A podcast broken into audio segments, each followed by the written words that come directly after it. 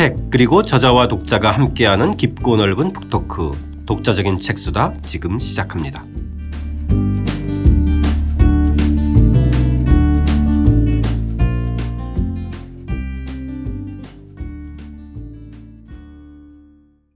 주경철 선생님과 함께하는 주경철의 유럽인 이야기 3권 1장 해적 악당들의 반자본주의 유토피아 세 번째 시간입니다. 성광처럼 나타났다가 쓰러진 해적들의 유토피아 편 시작하겠습니다.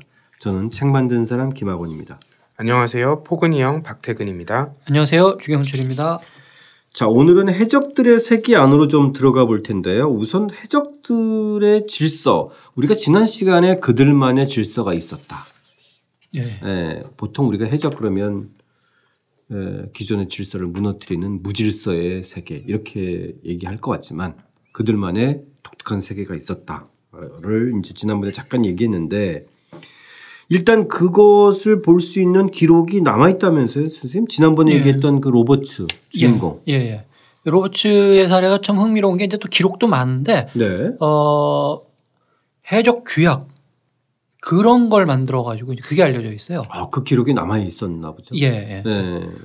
참 독특하죠. 자기네들이 이제 일종의 우리 이거 지켜야 된다라고 하는 걸 이제 공식적으로 선언한 거죠. 네. 그걸 보면은 이게 어떤 저 방식으로 살아가는가 기준이 뭔가 어, 도대체 어떤 질서냐 하는 걸 우리가 알 수가 있습니다. 네.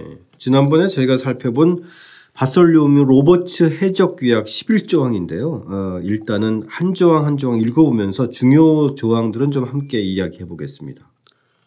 모든 승무원은 현안에 대해 동등한 표결권을 가진다. 노획한 식료품과 주류에 대해 동등한 권리를 가지며 공동선을 위해 절약하기로 결정한 경우를 빼고는 그것들 마음대로 이용할 수 있다. 이 첫 조항이 굉장히 흥미로워요. 예, 정말 민주주의죠. 동등한 표결권. 네. 그 다음에 또 노획한 것에 대해서도 동등한 권리를 갖고 있고 그렇죠. 독특한 게 또 공동선을 위해 절약하기로라고 하는 그러니까 이제 이건 표현은 그런데 이제 네. 뭐 각자 나눠서 먹지만 전체를 운영하기 위해서 이제 따로 뭐, 뭐 모아야 될 거 아니에요. 그렇죠. 공동자금이나 예, 비상식량이든 그걸 이제 이렇게 하면 그것만 빼고 나머지는 누구나 공평하게 나눈다는 건데 그러니까 배에서 어떤 중요한 결정을 할 때에도 공평하게 그 다음에 먹는 것도 공평하게 처, 처음에 이제 나온 게 지금 식료품과 술에 대한 이야기가 나오는데 이게 네. 다못 먹고 뭐 힘들게 일하던 이런 사람들이라 어, 음식과 술에 대해서 굉장히 예민해요. 음, 이거에 대해서 아예 미리 그냥 못 박아 놓는 거죠. 누구나 다 똑같이 먹는다. 아, 그러니까 참 겨- 겨- 정치적으로나 경제적으로나 민주주의적이에요. 그런 그렇죠. 걸 보면. 네, 누구나 표결권을 가지고 누구나 동등한 걸. 그 가장 중요한 거를 맨 처음에 명시했네요. 뭐 그렇겠죠. 일단 그죠? 첫 번째 예, 원- 예. 원칙이 이거죠. 그 지난 시간에 저희가 이제 살펴봤듯이 이 로버츠가 선장되는 과정도 상원에서 추천해서 하원에서 표결을 해- 해서 선출됐으니까. 선출제 선장이잖아요. 그렇죠? 예. 우리들 중에 한 명인 거죠. 그러니까. 그렇죠. 예. 우리들이 판단해서 표결을 해서 뽑을 수 있는. 예. 자, 그 다음 조항 볼까요? 모든 승무원은 전리품 목록에서 공평한 몫을 요구할 수 있다. 자신의 정당한 목 이외에도 옷가지를 한 벌 더 가질 수 있다. 하지만 동료의 보석이나 돈을 한 푼이라도 사취한 자는 코와 귀를 자르고 무인도에 내버린다. 예. 여기서는 뭐 최대 형벌이 아마 무인도에 내버리지 않을까. 예. 그죠? 예. 예. 이게 참 재밌는 게 그러니까 우리가 이제 싸워가지고 얻은 전리품 이거 공평하게 나눠야 되는데 아, 어떤 녀석이 그거를 더 많이 가진다든지 뭐 동료 걸 훔친다. 나도 도둑이지만 도둑질한 걸 도둑질한다? 이건 못 참는 거죠. 아, 그러네요. 예. 예. 우리끼리는 도둑질하지 말자. 예. 그래서 남의 거를 도둑질을 하더라도 그럼요. 우리가 도둑질을 서로 하지 말자. 서로 도둑질했다간 이거 무너지죠. 그렇죠. 어, 그러니까 그런 놈은 무인도에 그것도 코하고 뭐 잘라서 잘 살아라 그러고 이제 내버려 둔다는 거죠. 네. 다음 좀 볼까요? 주사위든 카드놀이든 돈을 가지고 도박해서는 안 된다. 그만큼 도박을 어떻게 보면 많이 해- 한다는 얘기예요. 그렇죠? 그렇죠. 이렇게 강제한다는 얘기예요. 그러니까 이 도박하면은 또 이거 잘못하면은 서로 싸우고 싸움나니까. 뭐 그러니까 아예 금지시킨 건데 네. 얼마나 이 도덕적이에요 이 사회가. 그러니까 이제 육지에 정박해서는 할 수 있지만 배 안에서는 하지 않는다는 거잖아요. 최소한 이 안에서는 해서는 안 된다는 거죠. 다음 정 보겠습니다. 다음 조항이 꽤 낭만적인데요. 촛불은 저녁 8시에 끈다. 이후에 술을 마시고 싶다면 불을 켜지 않은 채 갑판에 앉아 마셔야 한다. 아 조항 참 매력적이에요. 예. 그죠? 표현도 정말 너무 쉽고 너무 정확한 표현이에요. 술을 못 마시겠다 잘못하면 이것도 또 들고 일어나니까 그러니까 어, 마시고 싶으면 마셔라. 다만 불 켜고 이러면 잘못하면 불 날 수도 있고 또 적에게 뭐 음. 노출될 수도 있고 그러니까 가판에 앉아서 달빛 아래 마셔라. 네. 예. 술은 줄게. 다음 정 볼까요? 모든 선원은 즉각 전투에 임할 수 있도록 늘 각자의 장비, 단검, 권총을 준비해야 한다. 아 예. 다음 정 보겠습니다. 소년이나 여자를 배에 데려와서는 안 된다. 여성을 유혹하여 배에 데려오는 것이 발각되면 사형에 처한다. 아 이거는 무인도에 버린다가 아니라 그냥 사형에 예. 처한다만 이, 있어요. 이거는 정말 큰 문제죠. 이게 우선 소년이나 여- 여자 잘못 들어도 이 여자 놓고 잘못하면 싸우. 그러니까 남성들만 해서 얘기했는데 여자가 들어오면 잘못하면은 굉장히 큰 싸움이 벌어질 수도 있죠. 거죠. 칼부림 나죠. 예. 소년이라고 하는 건 이건 이제 동성애.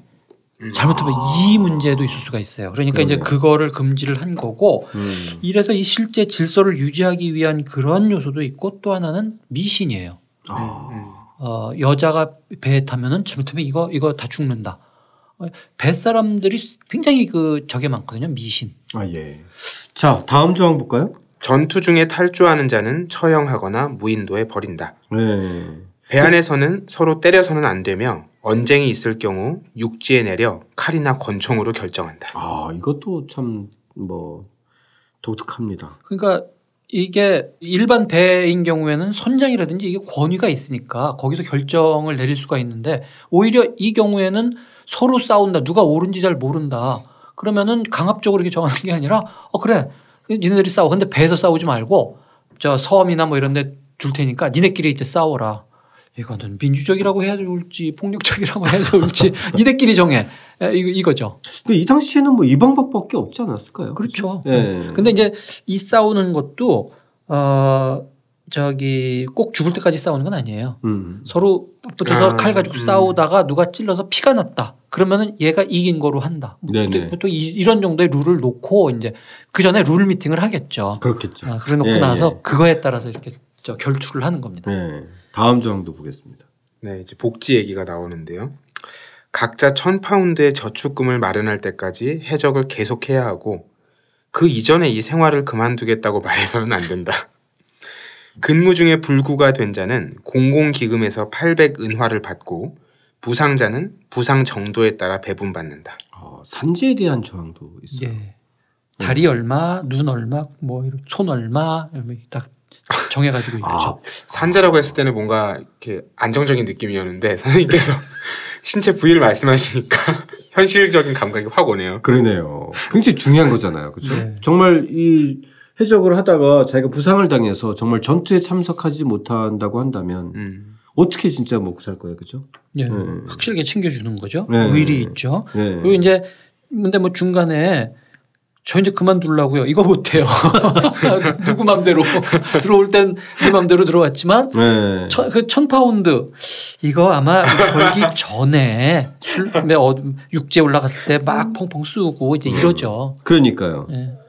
이 정도 모아지면은 뭐 내려가서 이제 쓰고 다시 또 탈 때는 이거보다 적게 되니까 계속 해석지를 하게 되는 그죠? 그렇겠죠. 네. 그럴 가능성이 100%죠. 네. 다음 조항 볼까요? 선장과 조타수는 전리품 배당률이 2단위, 포수장과 갑판장은 1.5단위, 다른 간부 선원들은 1.25단위, 일반 선원들은 1단위를 받는다. 아, 이거 정말 독특합니다. 그러니까 제일 말단 선언과 제일 위의 선장과의 격차가 2단위밖에 안 돼요. 음. 예. 네. 야, 그러니까 뭐 100만 원이면 200만 원. 그죠? 이건 굉장히 합리적인 걸 넘어서서 이 정도면 충분히 받아들일 것 같아요. 그죠? 그리고 이걸 잘 보면은 흥미로운 게 선장과 조타수가 같은 지위라는 거거든요. 아, 음. 그러네요. 그러니까 그죠? 선장이 모든 권한을 다 이렇게 가지면은 오히려 안 되고 네. 그건 일반 저 선박인 경우에는 뭐 선장이 압도적인데 물론 여기서도 선장이 반드시 있어야죠. 명령 그렇죠. 체계가 분할되면 안 되니까. 다만 조타수 이거는 어, 또 다른 의미의 어떤 지휘권을 가지고 있는 인물이니까 그 말하자면 권력을 분할시켜 놓는다는 걸 알 수가 있어요. 예, 예. 악사는 악사일에 아, 안식일에. 안식일에만 쉴 수 있다. 예. 이게 좀 이게 왜 들어갔는지 사실 이게 이제 조금 애매모호한데 네. 굳이 이거를 놓은 이게 들, 저 집어 넣은 거로 보면 이게 혹시 이 로버츠가 이 앞에 잠깐 나옵니다만 안식일 엄수주의자라고 하는 이런 그 종교를 가지고 있는 그런 인물 아닐까라고 추측하는 근거입니다. 근데 사실 요, 요 자체는 굳이 악사 뭐 안식일에 쉰다 요런 거를 넣는 거는 뭐 미스테리죠. 이거 잘 모르 이해가 잘 안 되는 그런 항목 중에 하나예요. 네. 이 로버츠가 가지고 있는 언- 어떤 독특성일 수도 있- 있을 거 아니에요, 그렇죠? 그렇겠죠. 워낙 예, 예. 워낙 뭐 특이한 성향의 인물이니까. 예, 예, 예. 뭐 이런 것쯤은 뭐 또 이제 그 선장의 취향을 반영해서 조항을 하나 더 넣을 수도 있었을 것 같은데 자, 이 해적들의 귀향만 본다면 정말 기존 질서하고는 사뭇 달라요. 예. 그죠? 예. 무질서가 이제- 무질서가 아니에요. 예. 정말 또 다른 종류의 질서를 만들어 가지고 있습니다. 네. 장길산이나 임꺽정에 등장하는 귀약하고 음. 비슷한 조항들도 좀 있는 것 같고. 그죠? 예. 예. 네. 자, 실제로 해적들의 삶은 어땠을까 한번 좀 보겠습니다. 47쪽 마지막 단락 한번 읽어보겠습니다. 해적의 실제 삶은 그런 이상적 면모보다는 거칠고 폭력적이었다. 그들은 전투와 폭풍 후 질병, 보급품 단절로 인한 굶주림 등으로 언제 죽을지 모르는 극단적인 상황에 놓여 있었다. 그들의 세계에서는 폭력이 난무했다. 귀약에서 보듯이 내부 갈등은 결투를 통해 스스로 해결했다. 또 그들 간에도 심한 처벌들이 이루어졌다. 예컨대 스웨팅은 처벌받는 사람을 발가벗겨서 세워두고 둘러싼 사람들이 뾰족한 칼 같은 것으로 사정없이 찌르는 가혹행위다. 그런 다음 벌레가 우글거리는 통에 집어넣고 통 입구를 천으로 막아 찜통 더위 속에서 피 흘리며 온갖 벌레에게 시달리도록 했다. 해적선이 비폭력적 공동체라거나 혁명 투사들의 본거지는 결코 아니었다. 근데 이렇게 주장하는 사람도 있나요? 있죠. 예. 근데 어, 역사가들 중에도 자기의 신념이 굉장히 강하고 이런 사람들 중에 이제 이런 해적 현상 보다가 어, 제가 볼 땐 그래요. 이게 약간 흥분한 것 같아요. 좀 지나치게 좀 그렇게 과장한 측면들이 있잖아요. 그렇죠? 예. 그러니까 그게 완전 얼토당토하는 이야기는 분명 아닙니다. 예컨대 어, 이 선박이라고 하는 게 이게 최초의 공장이다. 사실은 그것도 일리가 있거든요. 그러니까 많은 노동자들이 가진 것 없는 어떤 그런 노동자들이 집 한 장소에 모여 있고 어떤 공동의 일을 하고 굉장히 엄격한 룰에 따라서 일을 하고 이게 이제 근대 공장 아니에요. 그것과 굉장히 유사하다. 그이 사람들이 일종의 최초의 프로레타리아다. 여기까지는 맞아요. 그러다 보니까 그렇다면 이 사람들이 어떤 독특한 의식을 가지고 있는 게 아닐까. 계급 의식 같은 게 가지고 있는 거 아닐까. 아, 예. 여기서부터 이제 약간 좀 이제 과도한 거죠. 그래서 이- 이 사람들이 어떤 새로 일- 기존 질서에 반하는 어떤 새로운 세상을 꿈꾸지 않았을까. 어, 라고 이제 해석을 해가지고 이게 일종의 그 새로운 세상을 건설하려는 어떤 그 이데올로기 뭐 이런 거를 가진 일종의 혁명 전사 이렇게 해석하는 사람들이 있어요. 그 굉장히 유명한 역사가들 중에도 이, 이 주장하는 사람들이 있는데 아, 예. 이, 에, 이제는 뭐 그거는 좀 과장이다라고 많이들 이야기를 하고 저도 뭐 그렇게 생각을 해요. 네. 아니, 해적은 분- 해적이에요. 분명 기존의 질서와 무- 다른 어떤 자기들만의 어떤 질서를 만든 건 사실이지만 그거 자체를 가지고 이렇게 또 좀 이렇게 지나친 의미 부여하는 거는 좀 그렇잖아요, 그죠? 예, 예. 내, 내가 일단 편안하게 잘 살겠다. 그러기 위해서 이런 규약을 만 이런 거지. 이 세상 사람들이 모두 행복하게 살- 이런 거나 I don't 음. 이 사람들은. 그렇죠. 네, 그런 어떤 질서와 체제를 바꾸겠다라는 전복적 사고는 아니기 때문에 아니죠. 그렇죠. 예, 예. 예.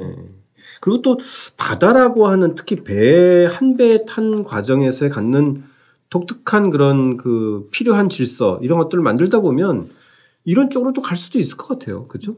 예. 예. 그러니까 이제 자기네들끼리는 혹시 그런 생각을 가지고 있을지는 모르겠지만 이걸 너무 일반화해 가지고 어 이거 이게 이제 그 근대적인 어떤 현대적인 그런 의미의 이상주의가 여기서 만들어졌다. 이거는 좀 이제 너무 과도한 해석이죠. 네네. 자, 오늘의 또 다른 얘기가 바로 이 지난 시간에 잠깐 나왔던 여성 해적인데요.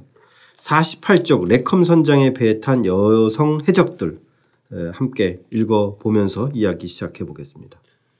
기존 질서를 거부하고 해적 세계로 뛰어든 사람들 중에는 놀랍게도 여성도 있었다. 1720에서 21년 자메이카에서 열린 캘리코 레컴 선장 휘하의 해적들에 대한 재판 당시의 일이다. 해적 때문에 골머리를 앓던 터라 재판에서는 줄줄이 사형 선고를 내리고 있었다. 그중 두 명이 유죄 판결을 받고 최후 진술을 하던 중 재판관이 사형을 면할 이유가 있으면 말해보라고 하자 둘 모두 자기 배를 보이며 임신 중이니 처형을 연기해달라는 게 아닌가. 이들을 조사해보니 정말로 여성인데다 임신 중이었다. 이 두 사람이 전설적인 여성 해적 메리 리드와 앤 보니다. 아, 놀라운 사실이네요. 예. 근데 쌤, 이 두 사람에 대한 기록이 좀 더 구체적으로 남아 있는 것 같은데 예. 재판 때문에 그런가요? 그렇죠. 예. 재판 기록에서 거. 있고 어 이게 워낙 특이한 사례이기 때문에 네. 지금 뭐 이제 이런 그 카리브해 이쪽 지역에서 어 뭐 재판 열리고 이러는 게 많이 알려졌을 거 아니에요. 네. 그 시기에 고, 고 시대를 살았던 사람들의 기록에 뭐몇 가지 것들이 나와서 이 존슨 선장이 쓴 이거 이게 수준이 허구가 아니라 이건 진짜 두 사람의 유명한 해적 여, 자 해적이 있구나 하는 게 이제 확인이 된 거죠. 아, 그러니까 이게 지금 완전 허구가 전혀 아니에요. 진짜 네. 있었던 일입니다. 팩트. 예. 음. 네. 그 당시에도 놀랐을 것 같은데요. 그러니까 이게 근데 물론 이 배에 탔을 때는 알았겠죠? 선원들은 다 당연히. 처음에 몰랐던 거로 나오죠. 어, 근데 거기서 뭐 선장하고 사랑도 하고. 그러니까 드- 들어간 다음에 그러니까 그렇죠. 만약에 처음에 알면은 안 태워줬을 것 같아요. 아, 그렇죠. 맨 처음에 이제 해적선에 탈 때는 아, 여자인지 몰랐던. 예. 그런데 못할 수 들어와서 있- 있었겠네요, 그죠? 뭐 선장과 사랑에 빠졌다든지 뭐 이제 이런 일들이 후- 후- 이게 그 뒤에 벌어진 거지. 처음 이제 이, 이 여성이 아, 다 자기 자신을 일단 속이고 남자로 위장을 했다가 결국은 이제 알려진다든지 되게 스토리가 비슷해요. 예, 두 사람의 이야기 정말 다 독특하고 흥미로운데요. 일단 에, 메리 리드의 경우 48쪽 마지막 줄입니다. 어, 한번 좀 읽어보겠습니다. 메리 리드는 런던 외곽에서 사생아로 태어났다. 친부는 실종되었고 새아버지도 바다에서 죽었다. 어머니는 시댁의 도움을 받기 위해 속임수를 썼다. 메리를 죽은 남편과의 사이에서 낳은 아들이라고 속여 돈을 받아낸 것이다. 이후 메리는 남자아이처럼 자랐다. 전함의 선원으로 등록하기도 하고 군 입대도 했는데 남자 이상으로 아주 잘 싸웠다. 그러던 중 플랑드르 전투에 참전했을 때 전우와 사랑에 빠지자 자신이 여성임을 밝히고 결혼했다. 메리는 남편이 사망하자 다시 군인이 되었고 전후에는 네덜란드 배를 타고 서인도 지역으로 갔다. 그런데 이 배가 해적선에 납포되자 결국 해적으로 변신한 것이다. 어, 남자로 속여서 어쩔 수 없이 남자 역할을 했는데 군대까지 갔다. 예. 좀 심한. 저 지금으로서는 상상하기 어렵지만 당시로서는 이런 일이 가능했던 거네요.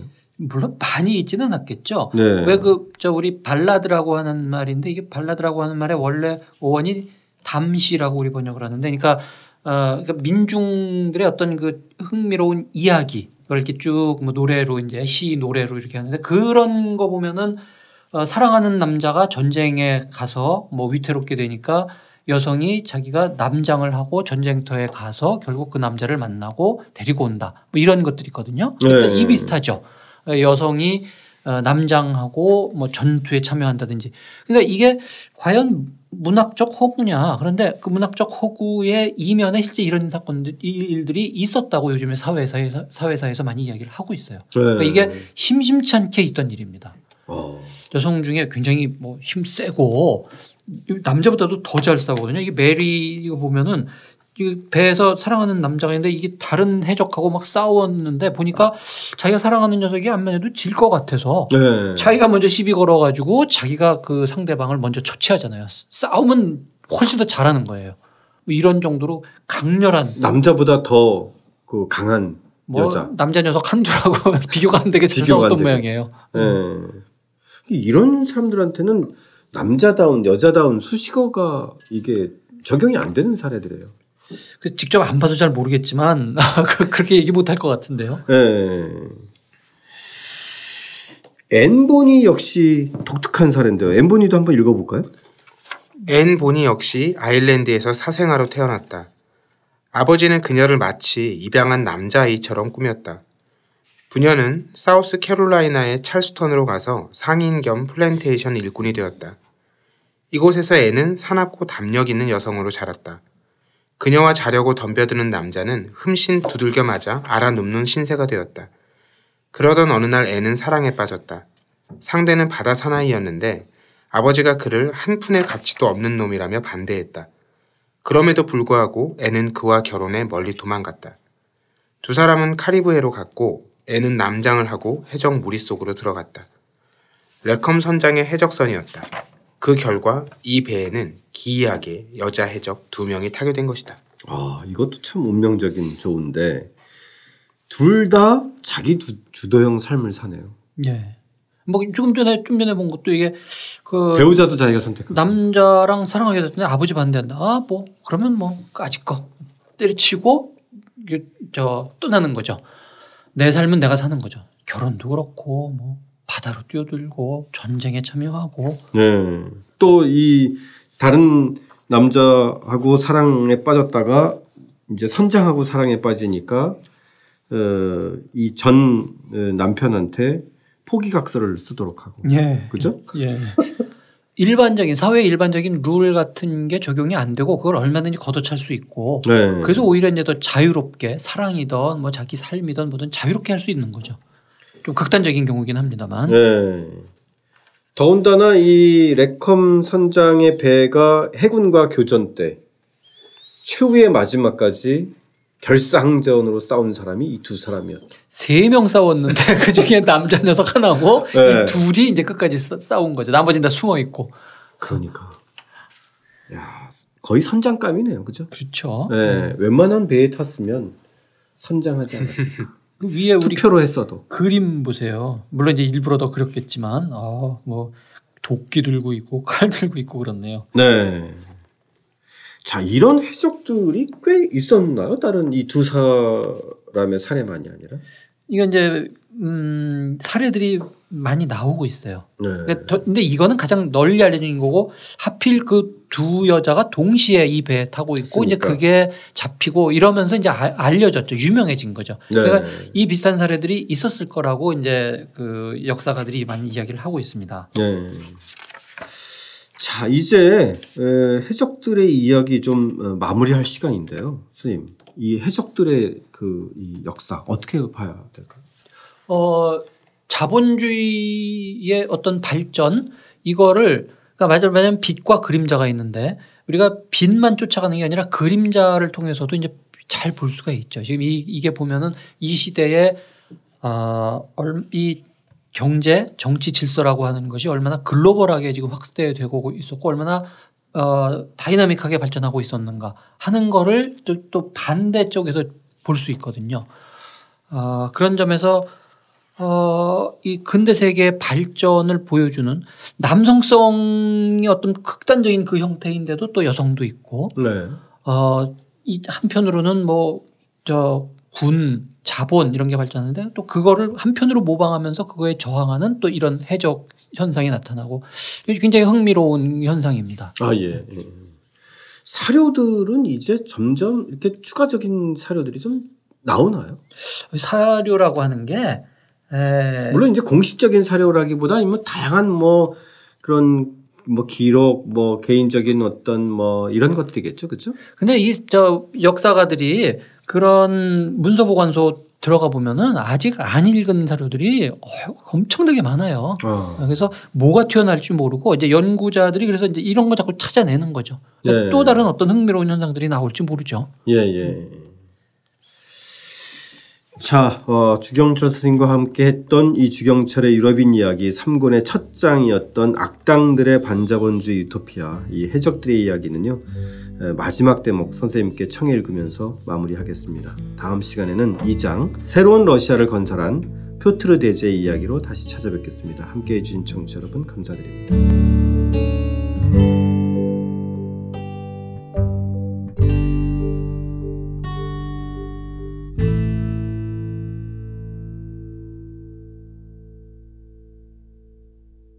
그들의 유토피아는 섬광처럼 잠시 빛을 내다 순식간에 쓰러질 수밖에 없었다. 해적의 황금기는 머지않아 지나갈 것이다. 이제 바다마저 국가의 지배하에 들어갔다. 해적 국가로 출발한 영국이 18세기를 지나며 스스로 해적을 진압하고 나선 것은 근대 세계가 한 단계 더 발전해 나간다는 것을 의미한다. 국가 권력과 법 질서가 바다 위에 펼쳐지자 해적들의 가상한 용기는 물거품처럼 사라졌다. 그러나 그들이 영영 사라진 것은 아니다. 최근 소말리아 해적 사례에서 보듯 심각한 빈곤 문제를 해결하지 못하는 동시에 육상과 해상의 법 질서가 무너지는 곳에서는 언제든지 다시 해적이 발흥할 수 있다.